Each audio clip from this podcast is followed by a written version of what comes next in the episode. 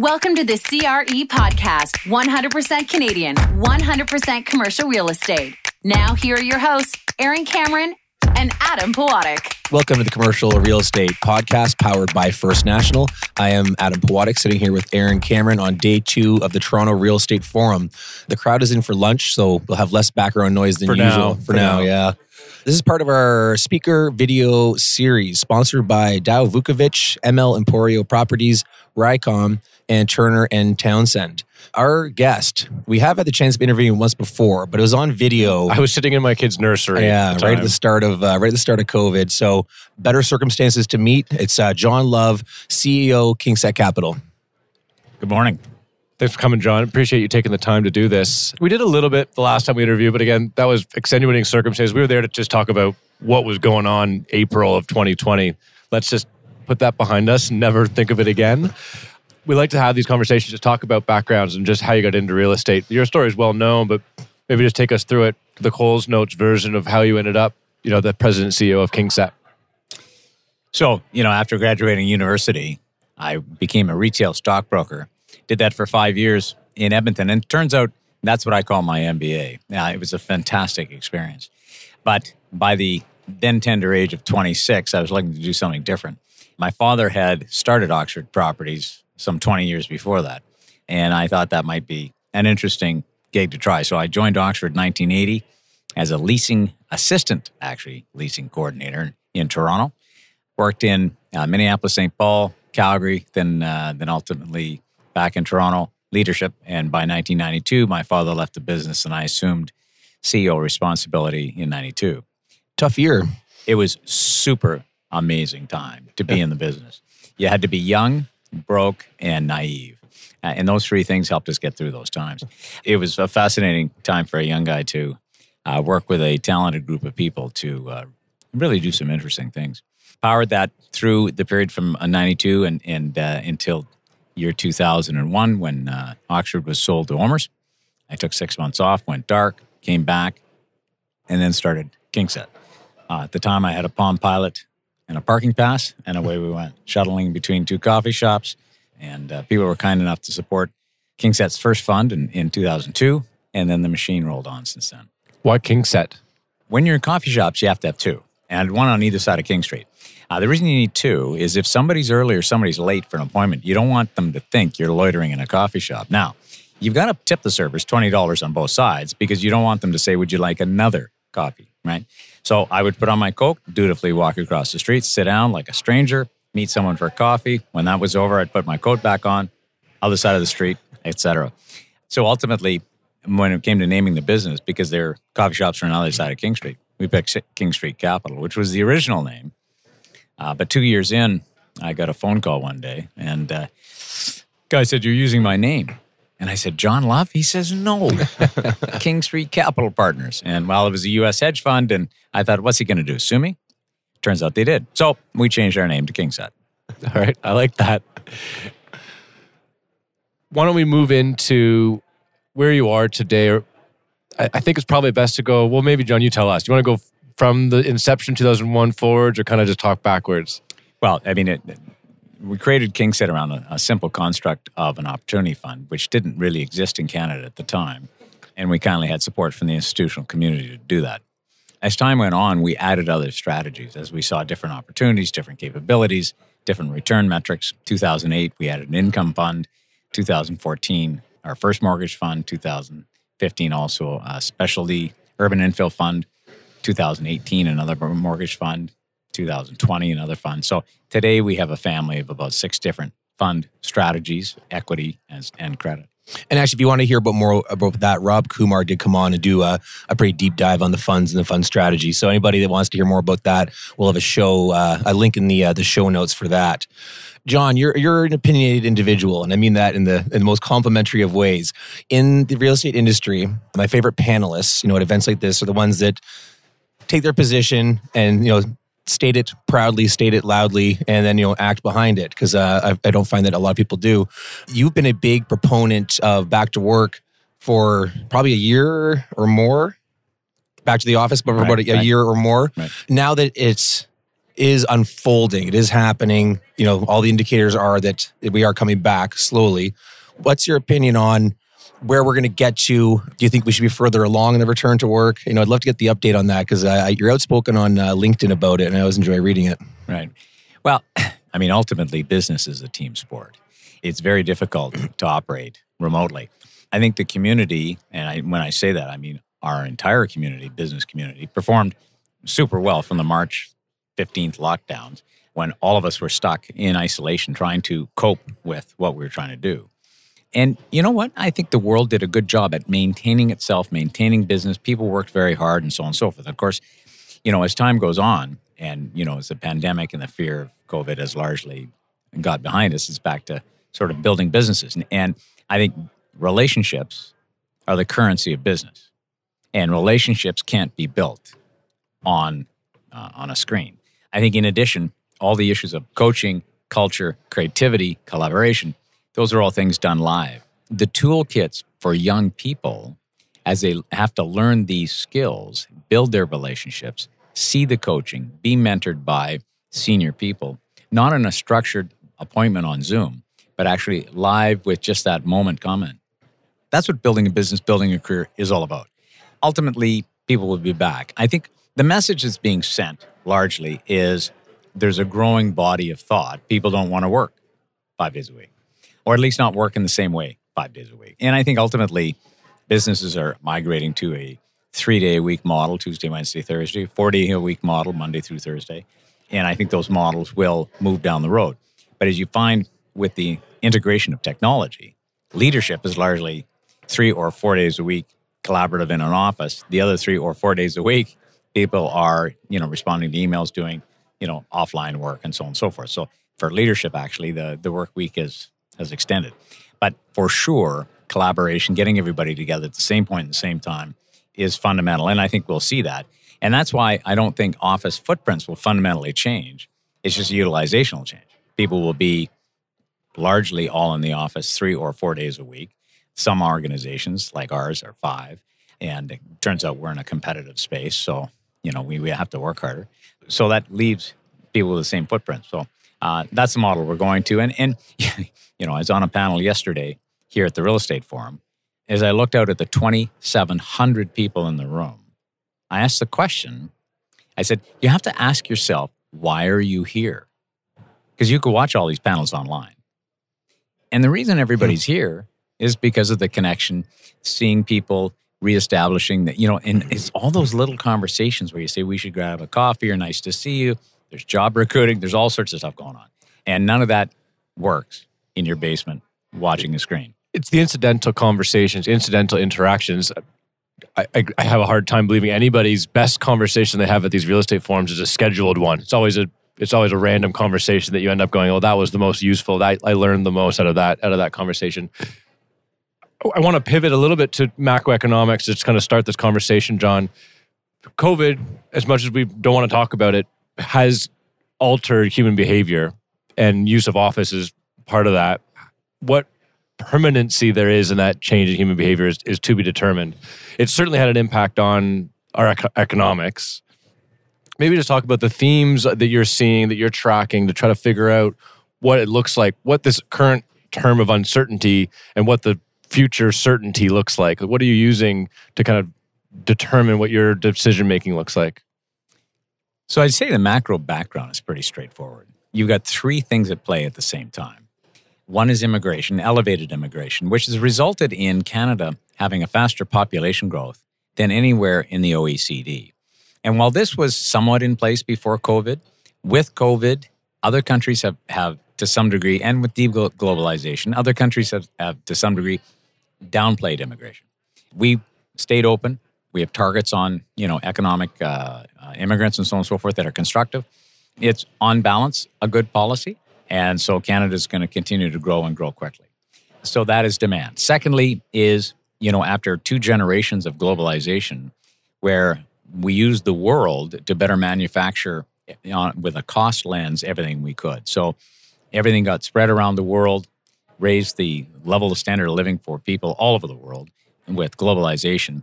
That trend ended maybe 5 years ago. And so what we're seeing now is a reversal, deglobalization, which was accentuated in COVID. Because in COVID, countries found who they could trust and who they couldn't trust. Geopolitical risk. And what they found was, turns out you can't really trust anyone. And so we're going to see an extended period of onshoring and nearshoring and friendshoring. You've heard all those words.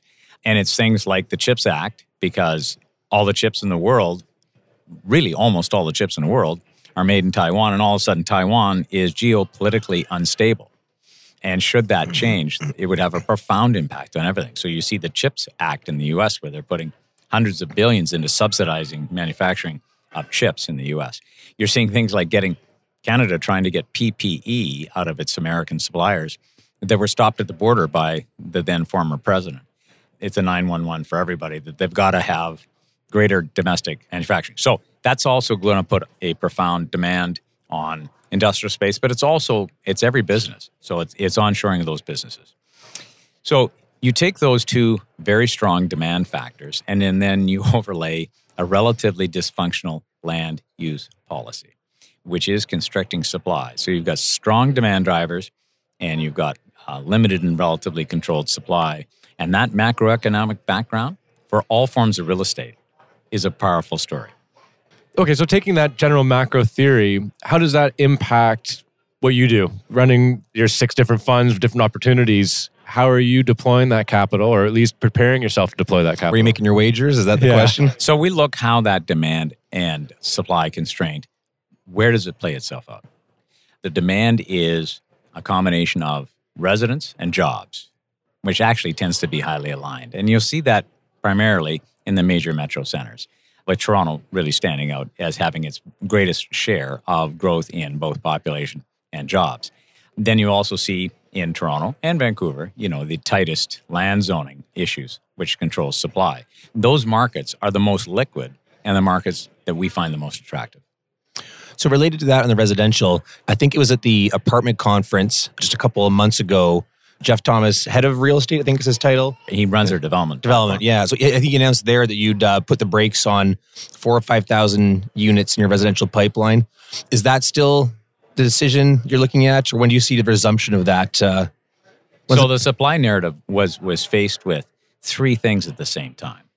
One was, and we have, as Jeff would have said, an extensive pipeline, but what we faced was never-ending government approval required. We faced construction costs that were spiraling out of control, and then interest rates, which took a big lift. You put all that together, and we said, you know what? Pens down.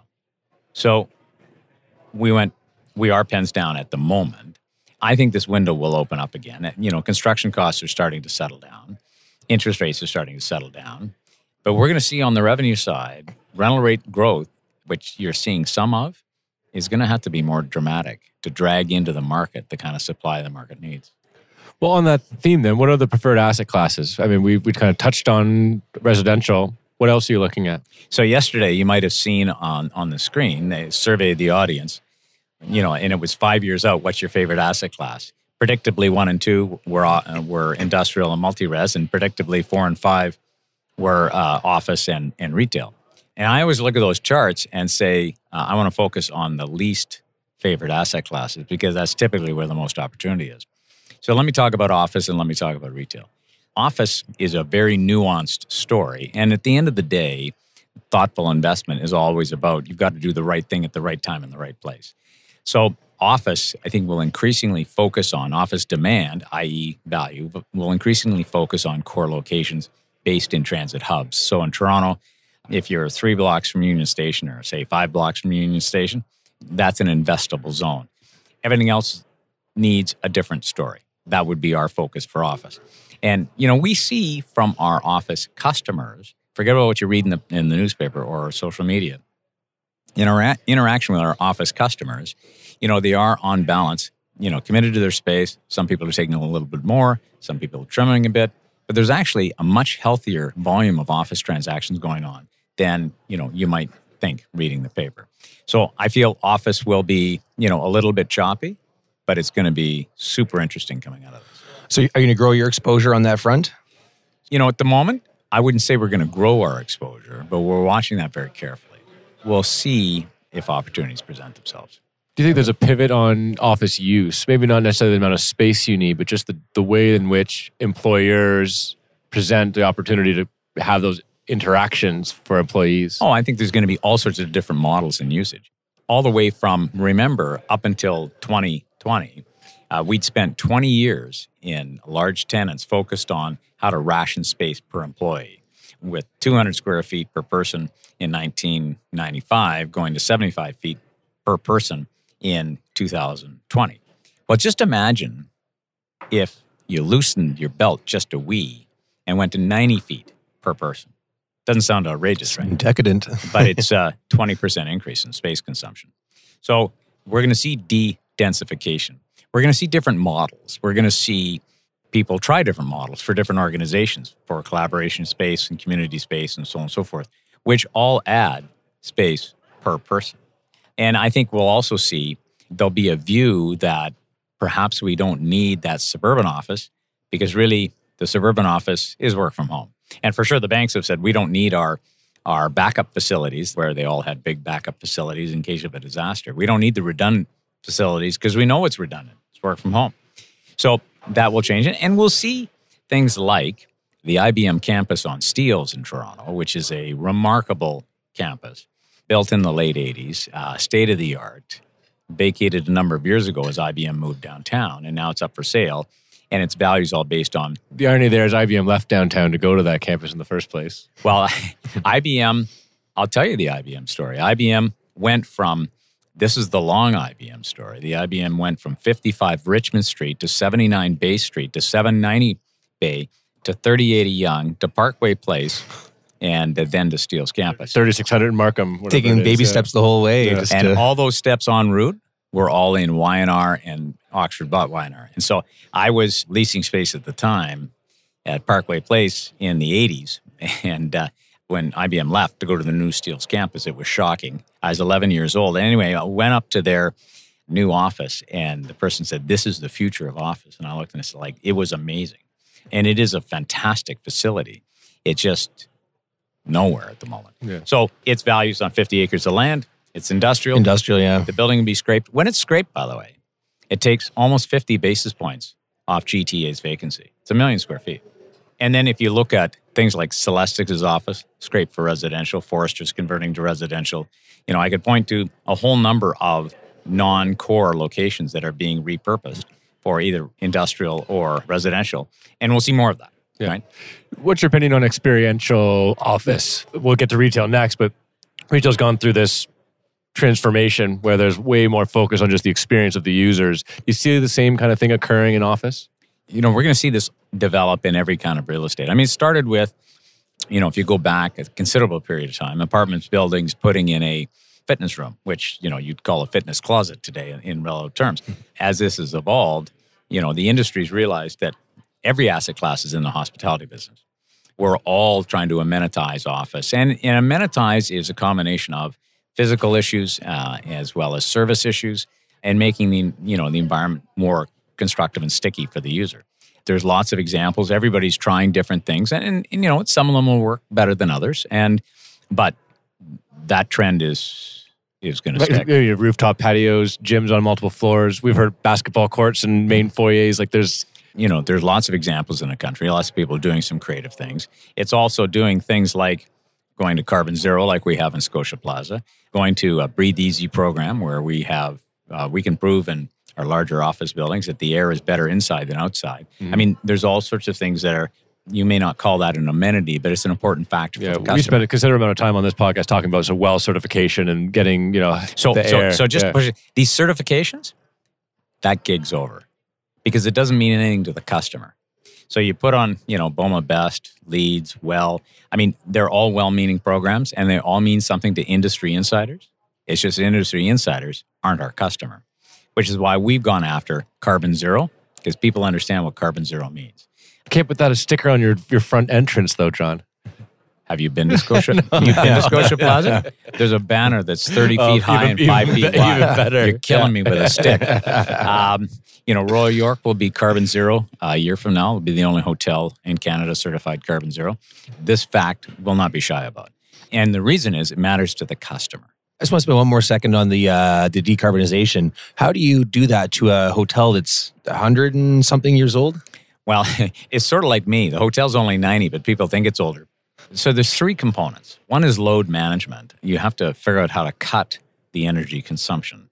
And so the existing steam boiler program, which is breathtaking to see, it's out of a scary movie, will be replaced by deep water cooling and the heat exchange, contemporary heat exchange technology. The second is that you try to reuse whatever excess heat and other elements that there are. And then with what's left on, you know, then you electrify. All that means, the only thing we have to do is replace everything. That's all. That's it, eh? Yeah. Pardon me? That's it. Yeah. Just replace everything. It's a $50 million project. How much did you pay for it? A fair price. But when we end up, it's the equivalent of taking 55,000 cars off the road. Yeah, it's amazing. Yeah, you shouldn't be shy about that. Yeah. We won't be. And because we hope that it also impacts customer behavior, so that if someone's coming to Toronto, particularly people with whom climate change is an issue that resonates with them, the Royal York is carbon zero. I mean, we spent, or will be in a year, certified carbon zero.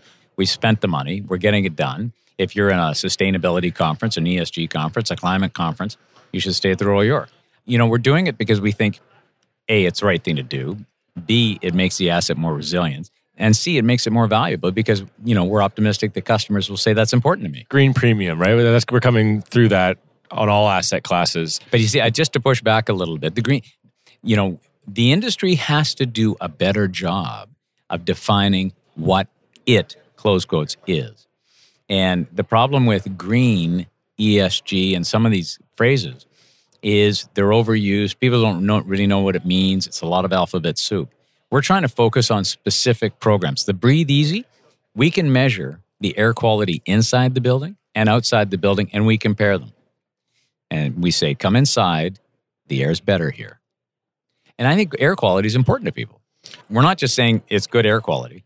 We're measuring the air quality. We're doing it in parts per million and the biohazards and so on and so forth. So people can look at that and say, okay, like I can judge for myself and I see the screen that, you know, will hide somewhere in the lobby. And they say, you know what, that makes me feel better. It makes me feel better about spending my day here because I know the air is better than fresh air. In the same way, people would prioritize organic food over non-organic if it's important to them from a health perspective. You know, there's a whole variety of things where, you know, people make differential choices. We're trying to say, you know, carbon zero, Breathe Easy. You know, there's a variety of things, programs we're doing and we'll continue to do to try to align our values and our efforts with what we think customers want. But communicate it easily or efficiently. You have to communicate it in words people can understand. And the industry, super well-meaning, but it spent a lot of time in technical words that perhaps don't resonate with the end user. And, you know, while we feel good about being LEED Gold or LEED Platinum or a BOMA Best EB, I'm not sure our customer knows what goes in there. And just between us... Well, I'm not sure I know what goes in there either. I was going to say. I just know what it is. Nobody at this table understands that either. Right. So to make this work, we have to do things that are actionable and are meaningful, measurable, and we can demonstrate to the customer, to any customer, here's what we've done. Because we say zero carbon, people go, I get that, zero carbon. That makes sense. Is that carried to all asset classes in your portfolio? So that goal, or aspiration? Yeah, I mean, it is. And we will have our Toronto office portfolio zero carbon by 27 or 28 to 27, you know, we're starting with the res portfolio. You know, retail is a little bit further behind. I mean, and you know, these are big, complicated engineering programs and that require a lot of work to be sure you're doing the right thing. And you're not just talking about just doing offsets. No. Like you're true carbon neutral. Yeah. The problem with offsets are it's very, very difficult to buy offsets that you would look at and say, you know what, that actually is an offset. Because when someone says, okay, I just won't tear the trees down in my backyard, that's an offset? You know, like some of the offsets are pretty icky. It all starts with, what can we do to put less carbon in the atmosphere? And zero carbon means that. We're not putting any carbon out. Why is retail tougher to achieve that goal? You know, the mechanical equipment in a retail center is more dispersed, a little bit more difficult to work on. And for reasons that our team knows, would explain to me, but is above my pay grade. it's a bit more difficult. But, you know, this is all in the queue. And, you know, our focus is versus trying to boil the ocean. You know, we want to take one step at a time. And, you know, we've got Scotia done, 100 Yonge will be done this year. We've got plans for all of the office, and that it's all, you know, like their Toronto office, 5 million feet, is all on pathway. So that's been a huge effort, and it takes a few years to do it, and so on and so forth. Royal York, I mean, that's a big project. Yeah. So that's been a big focus. And I think will be a big statement to the industry, right? Because you look at a 90-year-old hotel, a heritage hotel, and say, you know what, yeah, actually, we're zero carbon. Well, that's pretty amazing. But, you know, we continue to do these projects. And I'll tell you, the Canadian Infrastructure Bank, CIB, has helped make these things happen. Because part of it is, you know, it is super expensive. It's not easy to necessarily get the credit to do this product. And, you know, they're providing the credit based on your performance of decarbonizing. The interest rates and so on can be quite attractive, assuming you deliver what you promised. Maybe use a chance to segue into retail, your other favorite asset class that maybe is not attracting the attention that you believe it should. Why are you long retail? So I'm always attracted to the space no one else is.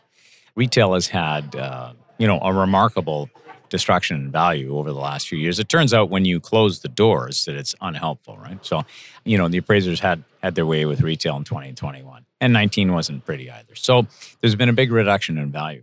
But what we're seeing is COVID has really taught retailers the importance of the omnichannel and the bricks presence. And they've really rethought what that store meant. There was a time when a retail store was a point of purchase.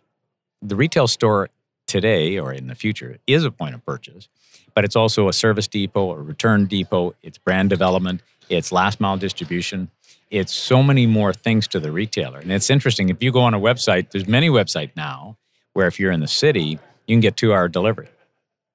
Well, they do that because Lulu, 2-hour delivery if you're in the right location. They just wrap it, boom, phone a bike courier, you just spend the extra $12, you've got it. They're using all of their tools to integrate channels and be much better, more productive, and more profitable retailers. But they have to have that physical location. So we're seeing retailers invest in and rethink how they do that. Just look what IKEA is doing with their evolving urban stores and concepts. Pretty interesting. But everybody's got a strategy, or at least all the leaders have a strategy, how to integrate bricks and clicks. And today we see retail occupancies the highest they've been in a number of years. You know, while the rental economics are still a bit grumpy, you know, improved occupancy always precedes improved rents. So I think we'll see a stabilization and ultimately a recovery in retail. And we will be sitting here 5 years from now when they put up that chart and it shows retail was at the bottom of the pile. People say, no, that didn't work out that way. Same question then too. Are you increasing your exposure to retail? So, you know, we're looking at adding exposure to every asset class based on different opportunities. We will undoubtedly add everything as we go forward, but it's all situationally based. So we don't make broad asset class allocation sort of shifts or percentage goals and that kind of stuff. No, we don't. Okay. Just opportunity by opportunity. Right. I mean, we're more looking at, let me rephrase it. We would be open today to acquiring an asset in any 5 asset classes, any of the 5. 5th, I guess, being hospitality. I was about to ask. Yeah, 5th being hospitality. You know, like we would do something everywhere, but it's all situationally specific. You know, depending on the merits of the particular investment, we have different buckets that it would best suit. So whether it's a long-term hold or maybe it's an event-driven strategy or it's a credit strategy, you know, whatever. So we have different sources of capital to address every situation. But it starts with, is the individual deal, like, does it have merit? So is it well-sponsored? Does it have a thoughtful strategy? Is there visibility to value creation? Those kinds of things. So we don't target one thing or target the other. We target thoughtful partners, thoughtful transactions.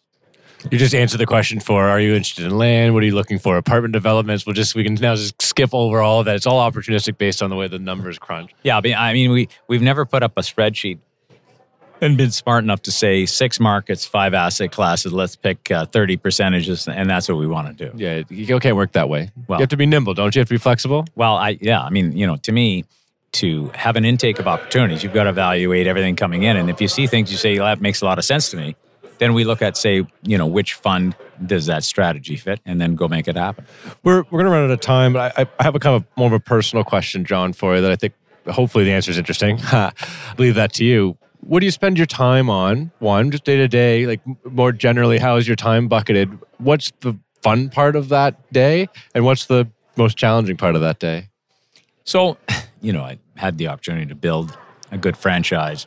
Most importantly, gather a strong team, which largely runs the business. So, I have the option to spend my time on what gives me energy. And, you know, those tends to be, you know, big ideas and thinking about, you know, fundraising, relationships, doing things that are outwardly facing for the business and trying to offer value where I can.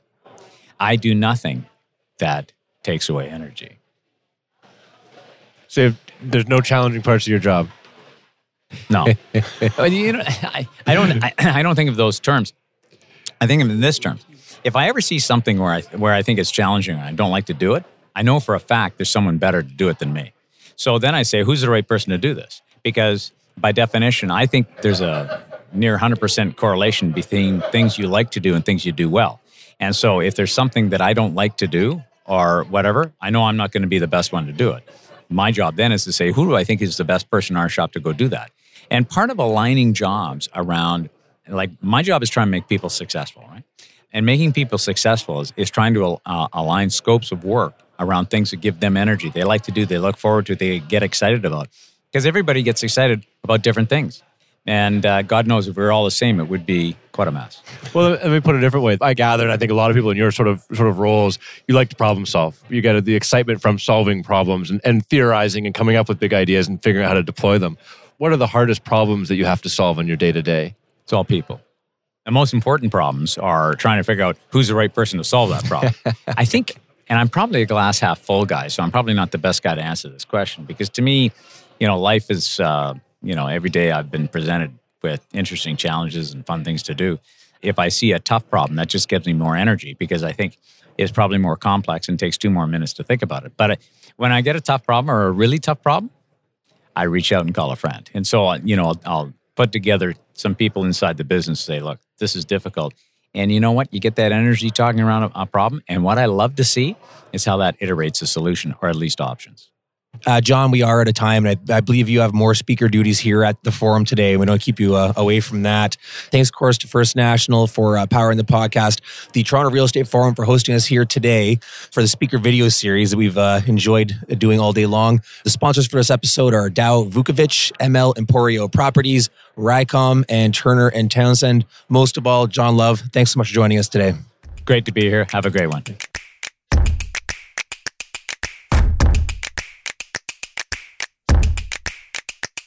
Welcome to the Commercial Real Estate Podcast After Show, where we talk about Jon Love and the conversation we just had.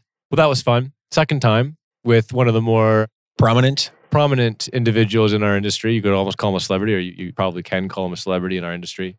There were a couple of times where you just find yourself listening. When we're doing these episodes, you got to sit here and you are listening and you got this opportunity, this amazing, incredible opportunity to ask whatever comes to mind. And so regularly when our guests are speaking, almost every time our guests are speaking, you're listening, but you're also formulating the follow-up. And either I'm thinking, what is Adam thinking? Or I'm thinking, what am I thinking? Or I'm thinking, what's the next place to go in the conversation? Or what do I think is an interesting question to follow up what they're saying? There were a couple times there where Jon was speaking and he'd stop speaking. And Adam and I were just looking at each other like, do you find yourself just listening? Just enjoying the moment. Yeah. We spent a lot of time listening to people, experts and brilliant people in this industry talk. And yet he's just got this way about it. And it might be because he's Jon Love, the celebrity in real estate too, but just the way that he comes across with his opinions, the way that he puts the logic together and in a sort of a simple, eloquent, reasonable way, you kind of find yourself, that's right. And then he stops talking. I don't even know where to go from here. Well, you know, he's here extolling the virtues of the two asset classes that are not preferred right now. He's talking about office and retail and you're nodding your head and yeah, I can see this. I'm buying what he's selling.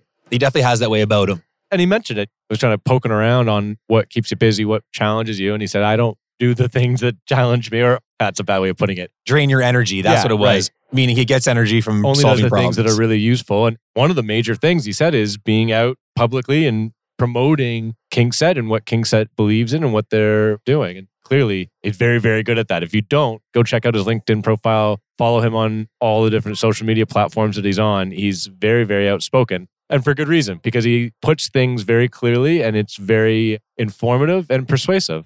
and not afraid to take a position, not afraid to put it out there, does not play his cards close to his chest, which I love. I love the fact that he'll just open up his entire insight to something because it is captivating. Because a lot of people in real estate do treat it like a proprietary secret. You're right. He absolutely is more transparent. And I was thinking that as he was talking about, I'm zigging when everyone else is zagging. I'm going towards retail and office and here's my investment strategies. And I was thinking like, is this calculated or not calculated? It clearly is very calculated, right? Maybe he's saying to himself, these weird things going on in my brain. As he was talking, I was thinking, he's decided that it's better for my investors to know my strategy than it is a detriment for my competitors to know my strategy. Because if he doesn't say any of this stuff, the investors don't know, but the competitors don't know. But if he says this stuff, they both know. And he's saying, it's of greater good to me that my investors know than harm that my competitors know. And I'll still execute on this anyway. And I'm going to execute, and I'm the ability to execute. And you can all try to execute too, but I'll do it better. And I mean, we referenced it during the recording, but so much more enjoyable with a guy like that who's got a fair bit of charm in person. It just connects so much better. A lot of fun to talk to. The first time was in COVID bunker mode, you know, washing our groceries. I think I had a ponytail. Aaron had gone a little wild, a little feral in his look by that point. Anyways, enough about that. Thanks, John, for coming on. And thanks, for everybody, of course, for listening to the very end. Thank you for listening to the CRE podcast. The information from this broadcast is not to be relied upon as financial investing, professional accounting, or legal advice. First National Financial LP holds Financial Services Commission of Ontario license number 10514 and 11252.